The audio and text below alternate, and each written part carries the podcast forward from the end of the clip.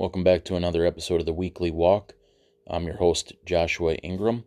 It is Monday, uh, April 12th, year of our Lord 2021.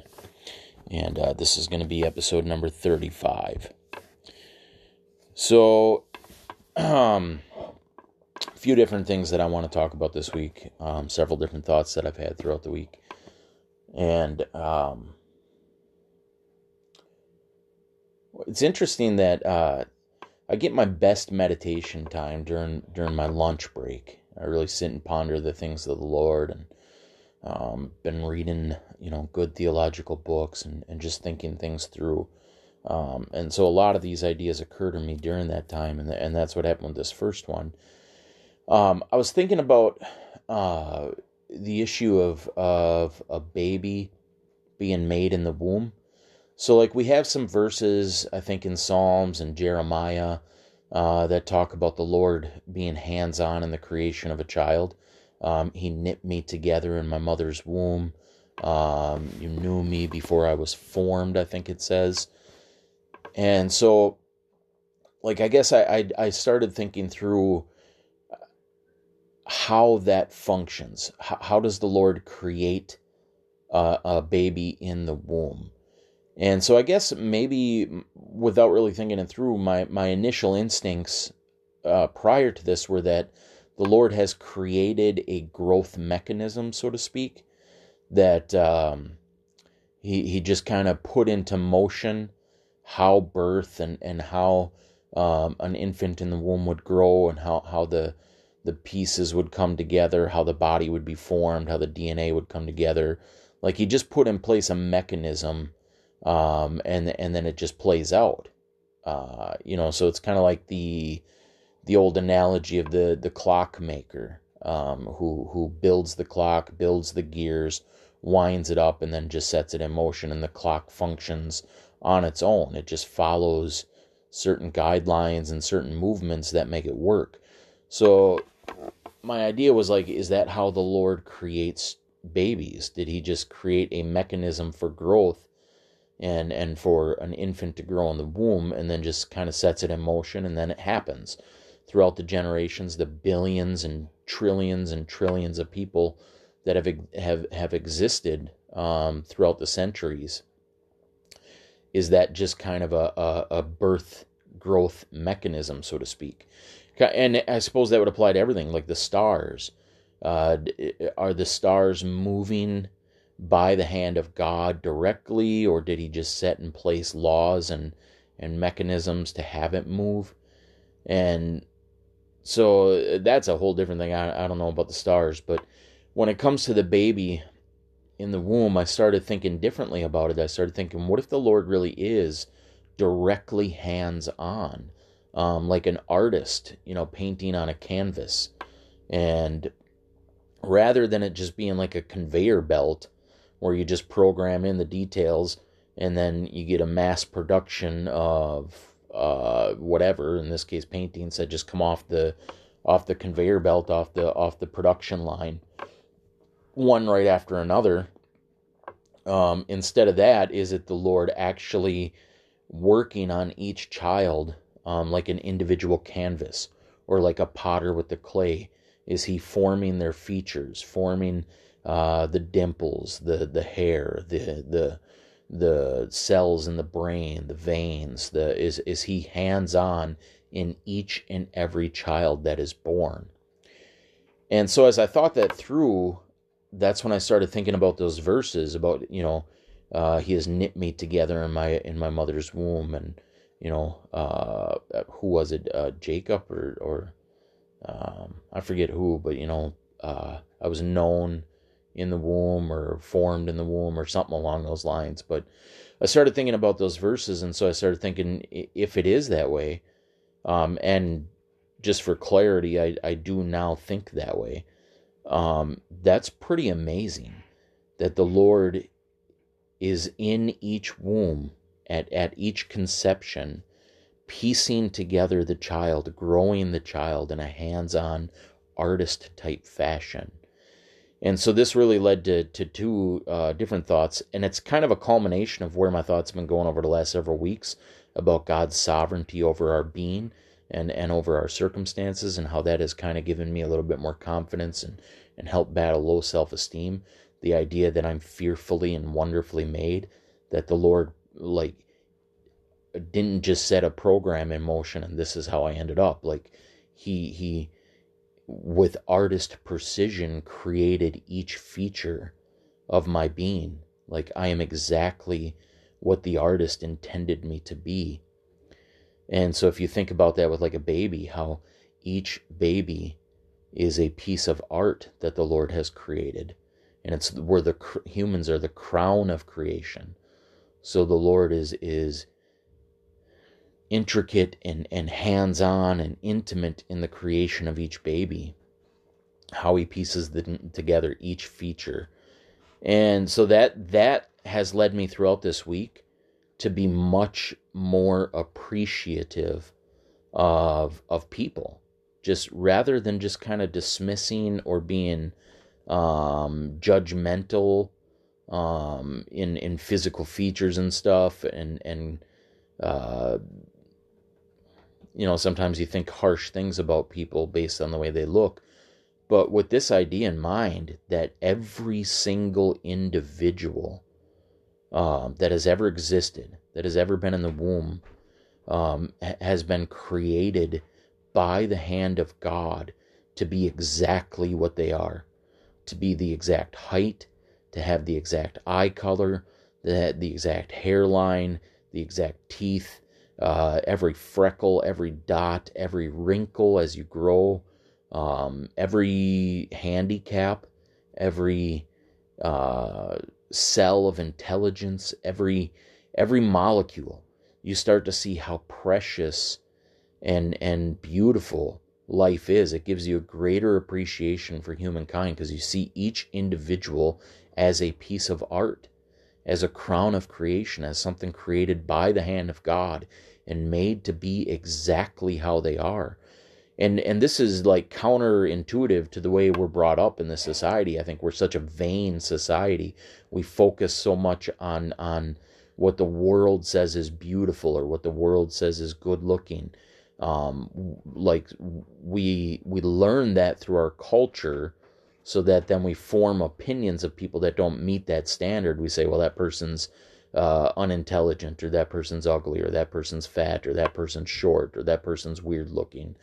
But when you consider the idea that, that God has created every person to be exactly what they are, um, there, like, how could you speak against that? Like a person, uh, the the the setting of their eyes and their head, the space between their eyes, like the length of their nose, the shape of their chin, uh, the distinction of the ear, the the their posture, their just everything about a person um, is designed by God to be that way.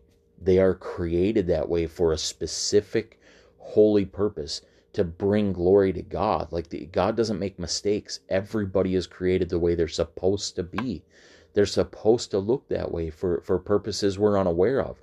We often look at the surface level and, and judge based on looks or, or whatever, and we dismiss or accept certain people based on the way they look. But but God has created each individual perfectly how He has planned, um, so that so that they are exactly what they're supposed to be. And for me, throughout this week, it, it's just given me a greater appreciation uh, for humanity and kind of softened my heart um, towards physical attributes and just kind of looking at everybody as a piece of art, as as um, exactly what God intended them to be. And so, like I say, it, it's kind of soft in my heart. It's shameful to think about how judgmental and um, vain I am, and how I have this standard of of beauty and and attractiveness in my mind that causes me to dismiss those that don't meet those those features. But that's not the way God operates. God has created everyone how they're supposed to be.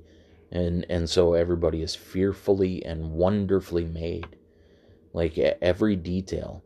Um, it just kind of it, it smashes the the vanity of aesthetics or or whatever that that we assign to people. Um, so it was kind of a cool idea that I've had, and I, I hope the Lord continues to work that in my heart because it's really a beautiful way to look at society. It's a beautiful way to look at people.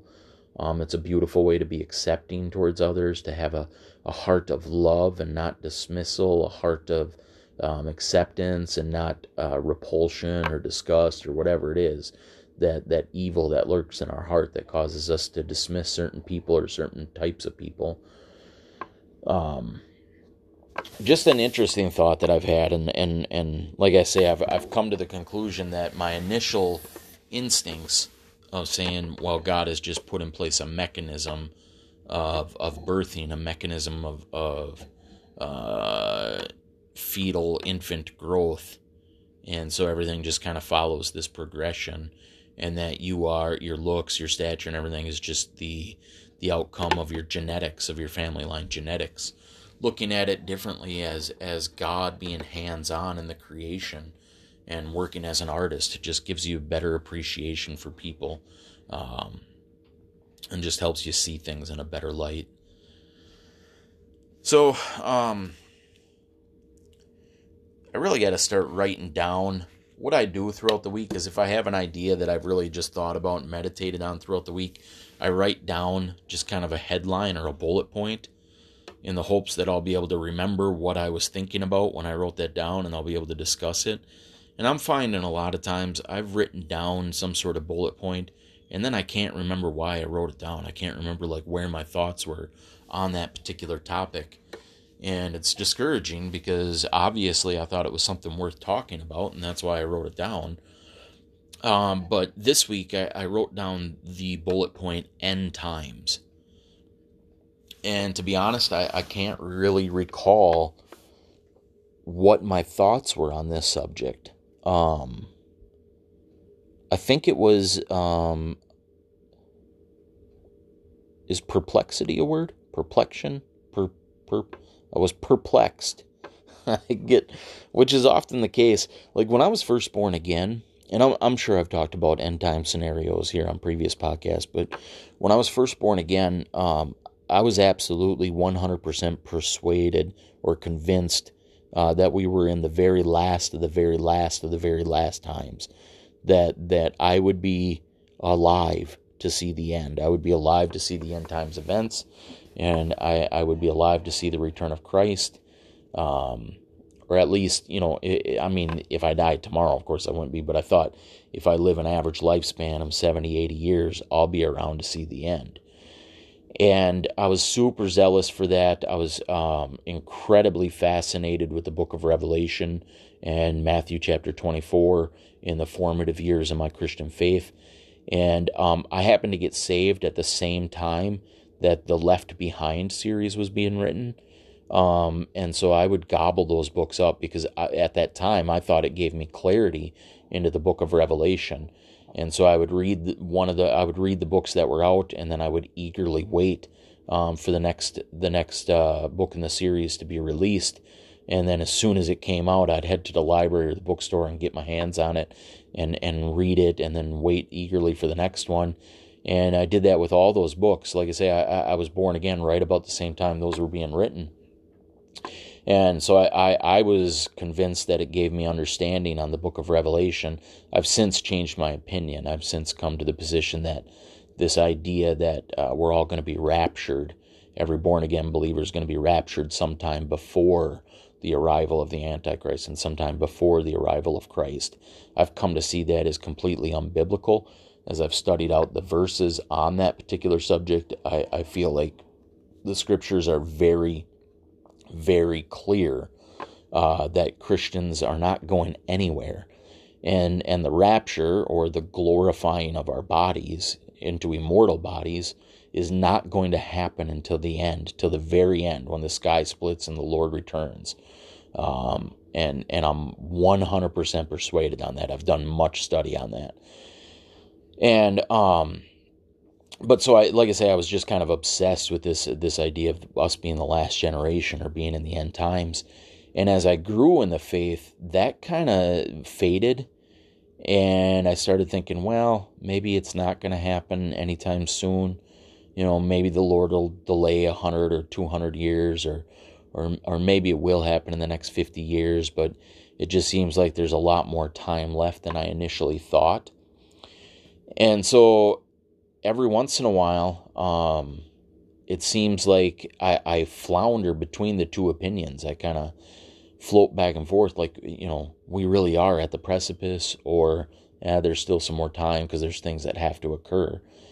And, but then, I'll, I, you know, and what causes that fluctuation is um, kind of two part. A, when I read the scriptures, I see really probably off the top of my head here three key events that must occur before the Lord returns. I see that there has to be a one world government. Uh, Revelation 13 talks about how this beast system, all tribes, all tongues, all nations um, will worship the beast. So there has to be some sort of unification of the world. Um, there also has to be some sort of mark. It says that the, the beast will cause all, everybody worldwide, to take a mark in their hand or in their forehead without which they won't be able to buy or sell. Um, so I see A, there has to be some sort of world unity, world government. B, there has to be some sort of instituted mark um, to belong to this world system, to belong to the world uh, financial system of this this world system. And then the the third thing is, um, oh, what was the third thing? I just had it in mind and then it was gone. Um,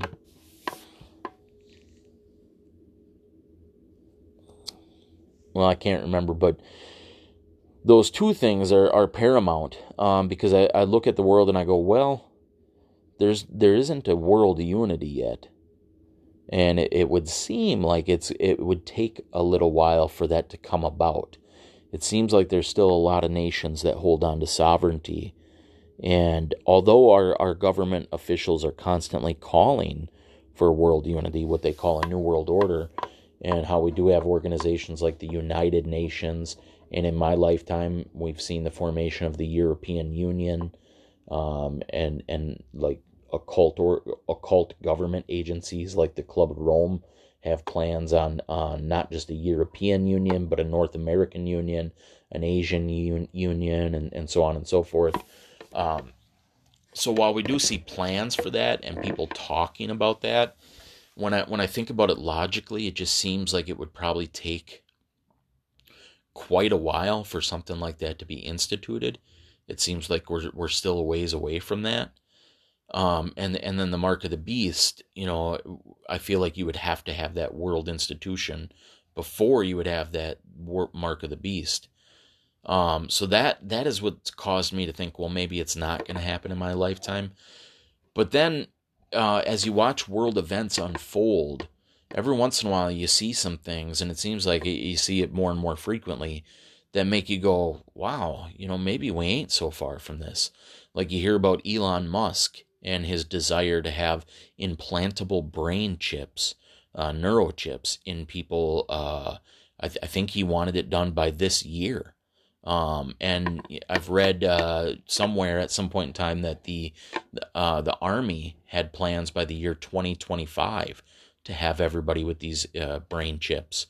Um, and then you look at like RFID technology and how even as far back as probably early 2000s, late 1990s, um, they started putting these tracking chips in animals and they started talking about how they could put them in kids um, to prevent kidnapping and so on and so forth. And there's uh, groups out there that have created uh, implantable RFID chips uh, for tracking. Um, and they're publicly talking about this. There, there's actually a company next door to me in Wisconsin uh, that had all their employees get a chip. And uh, like certain sections of governments in the world have their people chipped.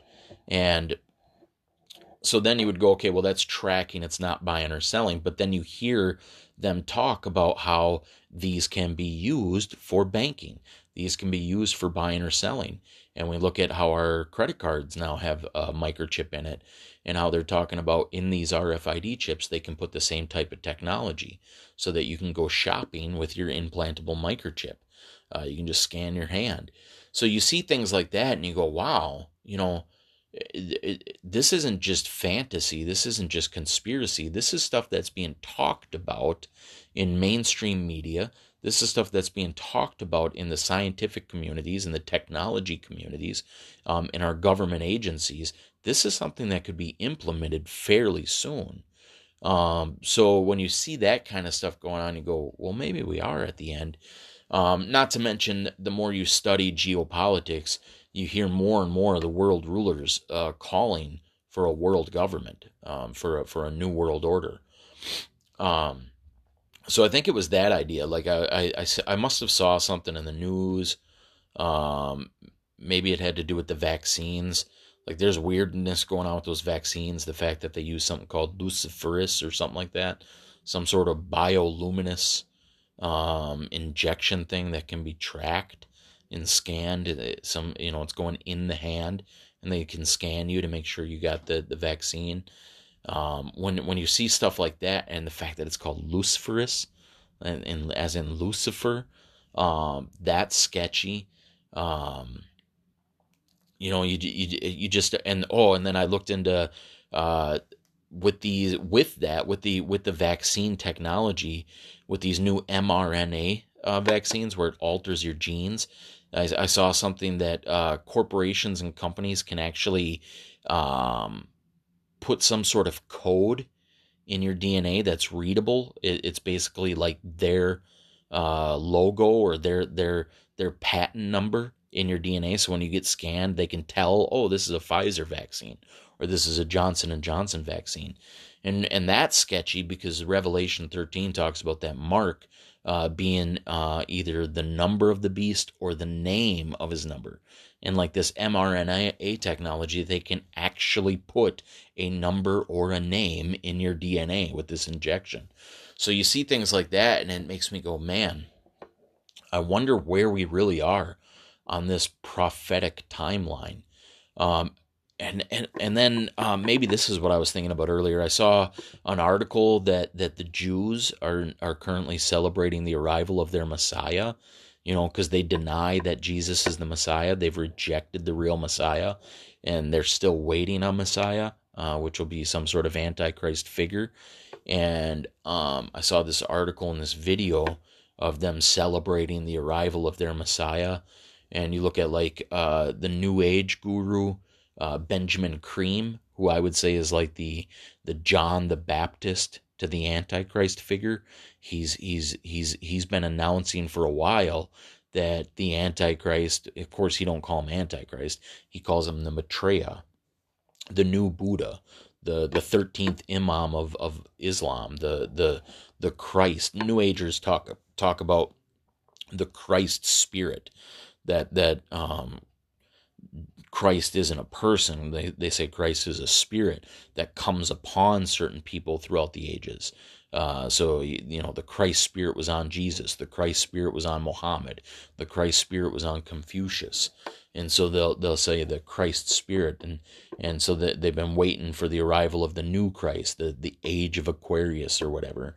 And Benjamin Creme, uh, for a while, has been saying this new Messiah is on is currently on the scene. He just hasn't revealed himself yet. Um, but you take all those things when you read stuff like this, when you see stuff like that, it makes me again fluctuate between the two opinions. Uh, the one going, well, it seems like it would take some time uh, for the events that I think prophetically need to occur um, to occur, and then you think, well, maybe it's not as far away as I thought. Maybe under the right crisis, some sort of world war, uh, the world would quickly unify into one world body, and and the the technology for the mark is already in existence and being pushed. Um, so maybe we really are in the last days, you know, and I just I don't know. I wish I still had the zeal that I had when I was early in my faith. Maybe that was just for a season, But another thing that makes me think about it is I have this uh, theory um, that is just a theory, but I've done a video on it on my YouTube channel uh, called the Millennium Sabbath. And it's based on the idea that, that God created everything in six days and then rested on the seventh. So the, there was six days of creation and then a rest period on the seventh. And then when you take that and you um, connect it with the idea that a day is like a thousand years with the Lord, that verse, um, it made me think maybe human history is seven periods, seven thousand year periods, like like the the the seven days of creation, and um, I think the idea that really gives that um, added um, emphasis is the idea that that the millennium, which would be the seventh day, the Sabbath, uh, our period of rest, is a thousand years. So it's like, okay, if that's a thousand years, maybe those other six days are a thousand years as well. And so when you take all those ideas together and then you look and then you calculate how old the earth is based on the genealogies mentioned in the scriptures, um, you would find that we would be at the end of the sixth day. Like the seventh day, the millennium, the thousand years, uh, the return of Christ is imminent. Like not just imminent, but we would be like right at the very end. Like it should be occurring at any moment, any day. Um, and of course, we, we can't really pinpoint an exact day because we don't know the exact day Adam was created. Uh, we don't know, you know, the genealogies are um, a little bit tough to get an exact uh, time frame. We know we're somewhere around 6,000, 6,500 years, something like that. Um, so if you figure like zero to a thousand was day one, a thousand to two thousand was day two, two thousand to three thousand was day three, three thousand to four thousand day four, four thousand to five thousand day five, five thousand to six thousand day six, we would be right at the end of day six. And then um, to to give added credence to that, uh, when Jesus came, uh, he said that we're in the last days, which would make sense because he came at the end of the third day, or at the end of the would it be the third or fourth day? Uh, but either way, there there we would be in the second half. We would be in the last days. Those days being thousand year periods. Um, but again, this is all just speculation and, and um, theory. It's nothing that I could dogmatically state as the truth. But it's interesting. I was listening to a Charles Spurgeon sermon, and he seemed to have the same idea. And so it's not a unique idea to me. There's other people that have thought this as well throughout the years. But that makes me think maybe we're in the end times. And then uh, you look at like uh, the scriptures talk about wars and rumors of wars, nation against nation. Uh, Daniel talked about technology and travel increasing. Um, you know, and, and, and when you look at that stuff, and, and there'd be earthquakes in many places um, and of course the the the reforming of Israel as a nation. Um, all these things have occurred like within the last 100 150 years which if we're to look at those as signs of the end then again we would be right at the end of the end israel was formed in like 1940 something uh, knowledge and travel started increasing right around the the uh, 20th century there, right around that same time Israel was formed, prior to the invention of engines and, and jets. All we had was horseback or, or sailboat. Now all of a sudden we have all sorts of different means of travel. That's all occurred within the, like the last 100, 150 years. Same with knowledge. Um, up until the invention of the printing press and and widespread like like radio waves and, and television and computers that's all occurred within the last 100 and 150 years. Uh, earthquakes have dramatically increased within the last 100, 150 years. Uh, we've had uh, wars and rumors of wars with the world wars, and then you look at like just the all the different conflicts that have been going on through. Like I don't think America's had a time of peace uh, probably since the Korean War. We're always in a battle somewhere. Um, so you just look at all these things and it makes you think maybe maybe we really are in those uh, end times and not just the end times but like at the very end. Um, maybe we are the generation that will see the return of the lord. Like it, it could happen in our lifetime. And because uh, really, I like I say, I think the only thing that needs to happen is the formation of world government, and and that mark of the beast, and the mark of the beast is ready. They're pressing for that already. They're talking about that technology already, and perhaps that world government could form in a moment. You know, with the with with the right crisis. Uh, but anyways, I'm I'm coming up on a break here, uh, so just stick with me, and we'll pick up on the other side.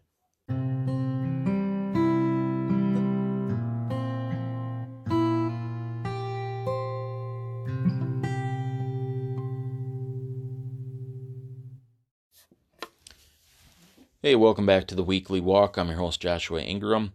Um, I appreciate you sticking with me here through the break. Uh, we were just talking about the end times and how I kind of fluctuate between the two ideas of maybe we are, maybe we're not. I'm not sure, but um, every once in a while I see things in the news that, that make me reconsider my position. Uh, but now I, I, I, wanted to talk about um, another issue that was on my heart this week. Um, in regards to Christian liberty. And um, I suppose this applies to me and some of the, the brothers or sisters that, that I know in the faith.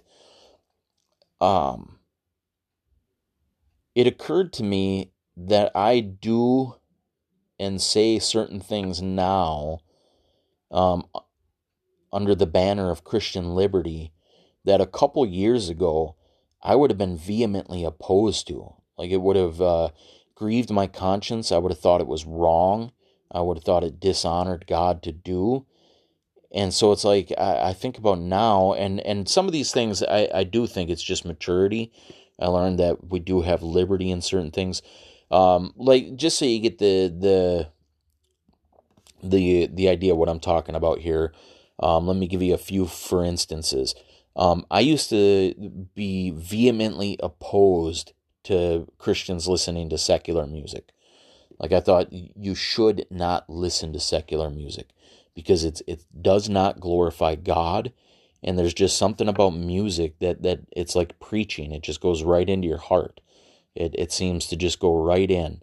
And so I thought, man, when you listen to secular music, no matter how good or supposedly innocent it is, most secular music is going to be about uh, romance, uh, usually extra marital romance or premarital romance or whatever. Um, or it'll be about uh, drinking, or it'll be about partying or drugs or sex or something. There's usually nothing good in secular music. There's nothing beneficial. And so I would think like Christians just should not be listening to that.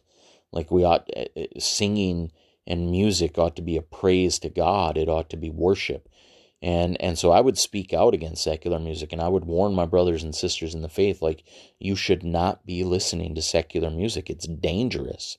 You know, you're letting that poison, uh, evil company corrupts good habits or evil communication.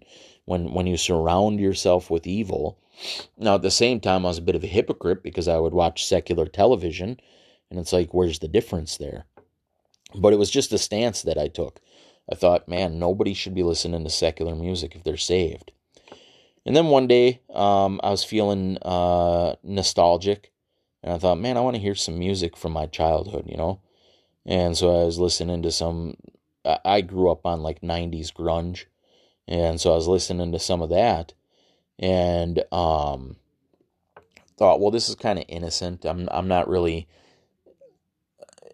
learning or worshiping or anything like that with this. I'm just putting it on to to think about my past and to remember these these songs that I enjoyed when I was when I was a kid.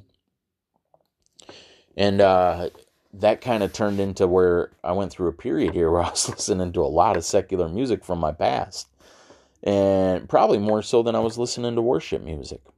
And I was like, okay, there's got to be a line here between Christian liberty and, and, you know, Paul said all things are lawful, not all things are beneficial. So while I there may or may not be a sin in listening uh, to secular music, that might be an area of Christian liberty, or if, if you have the maturity to handle it um, as just a nostalgic thing, um, the Lord might permit that. But at what point does it become uh, that that unbeneficial thing that that Paul warned about? yes, it may be lawful, but is this really benefiting me to listen to this? And I kind of got pierced by as I was playing a, a, game of cards with some uh, brothers and sisters, and uh, I put on some secular music, and one of my sisters pointed out to me, she's like, "I thought you used to be so opposed to this," and that grieved me. I was like, you know, she's right. Why do I? Why is this my go-to now? Why do I listen to this all the time? And I was really pierced by that. And there's other things like I used to be um, incredibly opposed to the idea of a Christian going to a casino. Like I thought, you know, you shouldn't even step foot in that place. It's a dark, demonic atmosphere. You know, people are, are there's the love of money and people seeking to get rich quick, uh, which the scriptures uh, speak out against, to the point where I felt it was wrong even for a Christian to go buy a scratch off. I remember one time several years ago, the Powerball was up around like 300 million or something. And for some reason, I got it in my head to go buy a Powerball ticket. And I did it while wearing a Christ glorifying hat. And I felt so guilty and shamed about that that I just tore up the Powerball ticket and threw it away. Uh, you know, before the drawing even happened. Could have been a $300 million winner, but I just threw it away because I felt convicted about it. But then lately, um, I went to a casino uh, for a brother's bachelor party, and I went in with this mindset of I'm not going in there to get rich, and there's no love of money. I'm just going to have a good time with my brothers. You know, I went in with it on my heart. I've I've got this extra money, and if I lose it, that's fine. I'm just going to to play some games. You know, and again, that's an area where I feel like there is Christian liberty. I don't think you could point to a scripture that says gambling is a sin. Uh, many Christians feel that way, but I would say that's an area of Christian liberty. That's a Romans 14 uh, liberty issue. You can't prove from the scriptures that gambling is a sin. Uh, desiring to get rich quickly is is destructive, and the love of money is a sin. And those dangers definitely exist in in extreme fashions in a casino. It's it has an alluring appeal to it. There is a there is a snare there that you can easily fall into. Um, but I think it's a Christian liberty thing and then I and then I remembered back about my my previous conviction.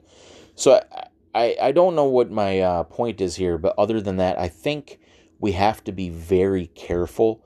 And I'm speaking to myself as well as some of my brothers and sisters out there that um, as we mature in the faith, we may come to realize, okay, this isn't necessarily sinful.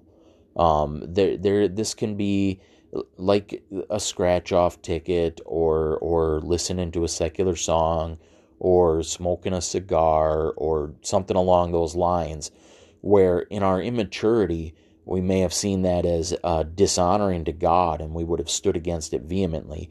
And then as we grew in the faith, we realized, okay, well, th- this isn't really a sinful thing. Um, and, and I would argue that some of these things can be done to the glory of God. Um, so you, you learn from that Romans 14, you learn, you know, if, if one person considers it a sin, it is a sin to them. But if another person has liberty in it, um, we have to be gracious and allow that liberty. And so there's areas like this where, where there is liberty, but I've started to realize like there there might be this danger line um, where we take things too far um, it, it may not be sinful, but it might not be beneficial. If if you're desiring to go to the casino every month and you're just throwing away money, that might not be a wise thing to do. Sorry about that. I had a call come in there. Um, but you know, so you have to test your heart. Like, is this ensnaring my heart here? Is there a danger here?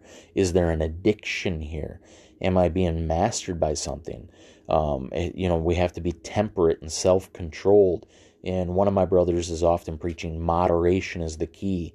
And, and there's a truth to that. Um, so I've just been wrestling with this idea of, of where does the Christian liberty stop? And we cross that line into being unwise and doing things that are not beneficial. Um, for me, it was, uh, you know, I, I went from, hey, I'm just going to turn on this secular song uh, for the nostalgic feel uh, to remind me of when I was a kid, to I'm going to listen to this on a regular basis and I and and it took that sister uh, rebuking me. I don't even think she intended to rebuke me. She just mentioned it, but it pierced me. It took that for me to step back and go, hold on here. Did I take something that yes, I have Christian liberty in, but did I take that liberty and go too far so that now it, it's not benefiting my walk? It's actually a hindrance to my walk, and so I need to draw back from that.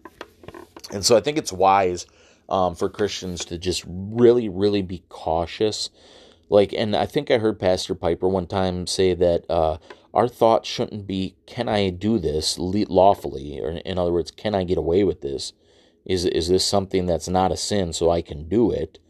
Um, that shouldn't be our mindset. Our mindset should be: Is this going to produce holiness? Is this going to glorify the Lord? Is this something that I can rejoice in the Lord in and give thanks to the Lord for? and and so that's that fine line in in you know like like with the cigars uh, spurgeon once said that he smokes a cigar to the glory of the lord and i believe that that exists that a person can pick up a cigar and see it as a joyful gift from the lord a time of of of relaxation and meditation uh, thinking about god uh, but it can also turn into just a a habit that is not bringing any sort of benefit to your Christian walk. And so that that's kind of been where my, my mindset has been on that is like trying to walk that fine line between liberty and and being unwise because I don't want I don't want to use liberty um, to put myself into a situation um, where I am um, not progressing in holiness or I'm actually detracting from my walk, if that makes sense. All right. Um, so then the last thing I want to talk about is something I was just thinking about here today. So this isn't a full, fully formulated thought, and I'm not sure I'll even be able to to um, bring clarity to the idea. Um, but I started reading this book uh, by Pastor John Piper today on the the imputation of Christ's righteousness. And what that that's something that I, I honestly don't think too often about, if ever, or, or at least you know it's been a surface level thought that Christ's righteousness is applied to me, but I haven't really gone in depth on that thought. Like often when I think about the doctrine of justification being made right with God, I think about my sins being covered. I think about about Christ um, taking my sins upon himself, uh, you know, paying the fine that I owed. So I think about it in that uh, uh, negative aspect. But the positive aspect is that Christ's righteousness is applied to me. So not only does he take my sin, but I take his righteousness. Like that's that's what happened at the cross. That's why Christ lived a perfect sin-free life. He obeyed all the law of God um, so that that that righteousness can be counted on my favor. Not only his his death and and sin bearing aspect, but his righteous law keeping aspect. Both are applied to us through faith. That's how we're justified and made right with God. Our sins are forgiven and we're counted righteous, so that God looks at us and sees us as perfect law keepers. And so that part of it, like I, I often think about the one aspect, but not the the flip side of the coin. And um, I guess uh, back when Piper wrote this book in 2002, there was an attack on this doctrine, and so he he, he felt it necessary to write this book in defense um, of the imputed righteousness of Christ. And um, I, I just started the book, and and he was talking about uh, basically like why he wrote this book and he, he was talking about how he applies it in his marriage. And man, there's such a great idea there that if I can get a hold of, I just feel like it would be so beneficial. Um, he talks about um, how if him and his wife are in some sort of dispute or argument, um, man, this is going to be hard to, to phrase. I don't know how to phrase it exactly. Let me try it from a different angle because I brought this up to my brothers, and this is kind of where my thoughts went. Um, when somebody commits an offense against me, when somebody does something wrong to me, and I'm offended, The scriptures tell me that I have to forgive them, that Christ forgave me, so I have to forgive. That, and if we don't forgive, God won't forgive us. Um, it is necessary that I let that offense go and that I forgive. Um, but the idea of imputed right, so that would be justified in like the the sin aspect, the mercy aspect. In in mercy, I am forgiving that person of their sins, and and and that's what God did at the cross on the one on the one hand. Uh, we sinned against Him because of Christ's death; He forgives us. But the other aspect of that is the righteousness part that his righteousness is counted on our behalf so that he sees us as righteous. He doesn't even see us as offenders anymore. And so it's this idea of not only should we forgive, but we should see our brothers and sisters or, or whoever as never even having sinned against us, seeing them as perfect, so to speak. Um, so how this would apply would be like, um, if so, like, why do we get offended? It's because we have an expectation. We, we expect to be respected, or we expect to be honored, or we expect to be given dignity, or we expect um, to be treated decently. We expect not to be lied to or taken advantage of. We have these expectations. Somebody does something to violate those expectations, and we get hurt, we get offended. Um, um, whether that's our pride or our emotions or whatever, we're, we're, we're hurt by what they've done. Forgiveness is letting that go. It's it's putting a balm over the wound and saying it's okay. I forgive you. Grace or this imputed righteousness is eh, is seeing it as never even having occurred. Like you you you you have that expectation of I, I expect somebody to treat me with dignity. They violate that and so now I'm offended and I have to forgive. But instead of being offended, I don't even see it. I still see them as meeting my expectations. That's like the next level of forgiveness. That's not only forgiving, that's um that's like I don't know how to explain it. It's grace. It's this imputed righteousness. It's as seeing them as already meeting my expectations.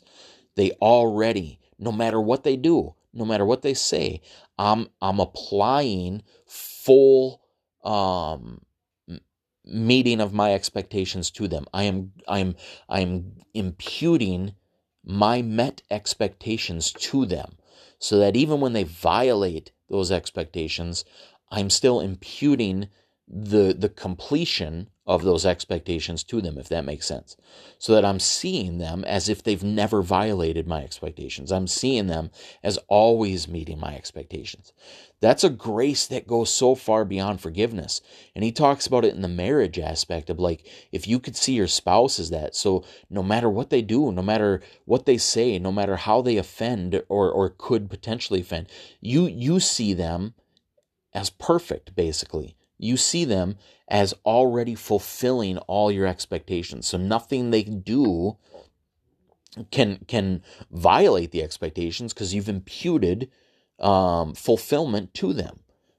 I, I don't know if that makes sense. Like I say, it's it's a hard thing for me to really summarize or to put into words. It's an idea that I'm just seeing, but I'm thinking about the implications of it. If we could view people in that light, like no matter what they say, no matter what they do to me, if I view them as meeting my expectations, I view them in that light of love. Uh, the uh, I impute. So like it, it, the expectation and and righteousness part is where it gets confusing. If it so basically we all set standards of so-called righteousness in our in our minds we expect people to act and to say and to to to, to demonstrate towards us certain behaviors and certain words and certain attitudes and respect um, that we would consider righteous. We would consider they're doing right by me. And when they don't, that we see them as as committing some sort of offense against this right standing in our in our hearts. They've done something to violate that right standing and then we have to forgive. But if I see everything they so if I already see that righteous standard fulfilled in them, they've already they because of Christ like we're viewing them in this light that that God views us. God views us when we sin against him. He says he, he it's like he remembers our sins no more. They're as far from the east as from the west. Not only has he forgiven us, but he sees us as Christ. He's like when I when I like let's say um and I, I don't think I particularly struggle with this particular sin, but let's say I lie. All right. And then I realize I lie and and I come to God in repentance. Not only has he forgiven me, but he already sees me as never lying. He already sees me as Christ, as as Christ who never lied. That righteous standard of Christ of never lying is applied to me so that God sees me as never lying even though I just lied. He, he, he doesn't see it in that light. He sees me as righteous. And so if we can do that to others, if, if somebody um, says something mean and hurtful to me, and and and so I have this this standard of righteousness where I I feel like I'm owed dignity and honor and respect and they say something mean or or hurtful to me they violated my dignity my respect and my honor um, they they've uh, done damage to the standard of righteousness, so that now I have to forgive. But if I already see them as righteous, I already see them as giving me dignity, honor, no matter what they say, then there's this new level of love. There's this new level of of of unity and and I don't even know how to define this in words, but but I think in all this mumbling and all all this trying to piece it together as I speak to you, I think I've made my point. I think I think I think you can grasp what it is that I'm saying. There's something there that will not only overcome offenses, but will destroy even the possibility of offense. If if I view you as meeting my standards of expectation at all times, no matter what, then I then I'll never get offended. Uh, and of course, we're not perfect, you know. This is how God, but this is the standard we should be going for.